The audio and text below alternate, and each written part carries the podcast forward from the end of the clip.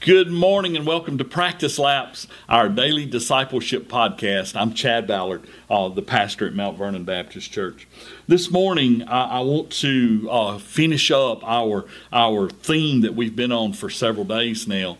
Uh, we've been talking about uh, certain myths that people uh, have about the will of God, and today we're going to try to dispel the mystery myth.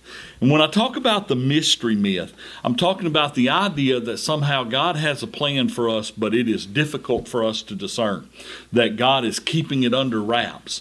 Now, God may have the final destination other than we hopefully are going to, we are going to heaven if we're a follower of Christ. I hope that you're a follower of Christ. But outside of that, we think that somehow God is just keeping his, his plan a secret. You know, it, sometimes God may wait a little while until the proper time to reveal His plan for us.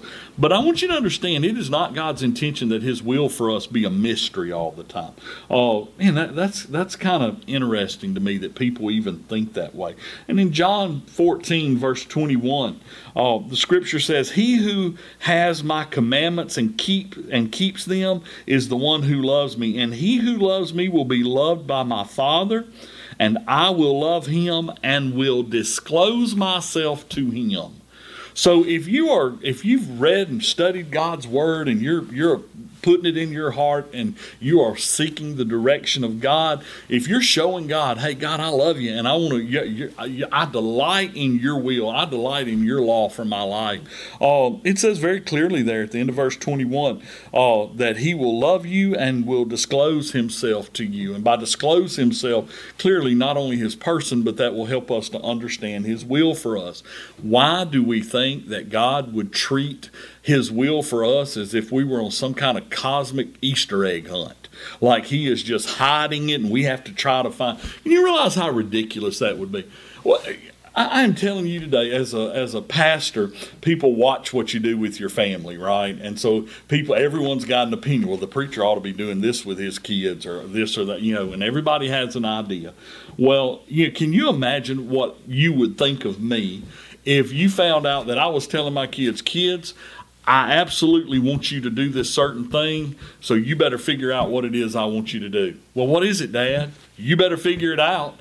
And then every time they fell short, I would bring some punishment or withhold some favor. Uh, they would not get something they wanted or needed because uh, because they weren't doing the will that I have for them. And so they say, "Well, well, Dad, I'd like to do your will." Well, good, do it.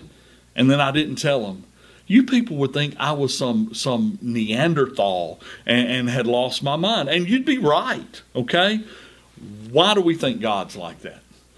If God's will for us is that we do certain things, why would God prevent us from doing that will when we are diligently asking Him for it and to show us to how to do what He wants us to do? Why would He hide it from us if He wants us to do it? That is the most ridiculous notion, probably the worst uh, of these myths, these six myths that we have talked about. Uh, God's not trying to hide His will from you. If you don't know what it is, a couple of things could be in play. He very well could be saying, I'm going to show you, I need you just to sit tight for a minute. And we talked about on the very first day that we studied this that sometimes God's will for us is to wait. And we saw that in Isaiah uh, 40, verse 31, where it says, Those who wait on the Lord uh, will have their strength renewed. They will rise up on wings like eagles. They will run and not grow weary. They will walk and not get tired. So, understanding that, we know that, that God's will for our life, sometimes He may have us in a pause mode, but you will never be without Him, and He will be showing you that. Sometimes the pause is His will for you today, but He will let you see that. So seek God's will and, and, understand it is not His intent to hide it from you. It is not some cosmic Easter egg hunt. God desires for you to do His will. That's why we call it His will. And, and so, so seek what He's doing in your life.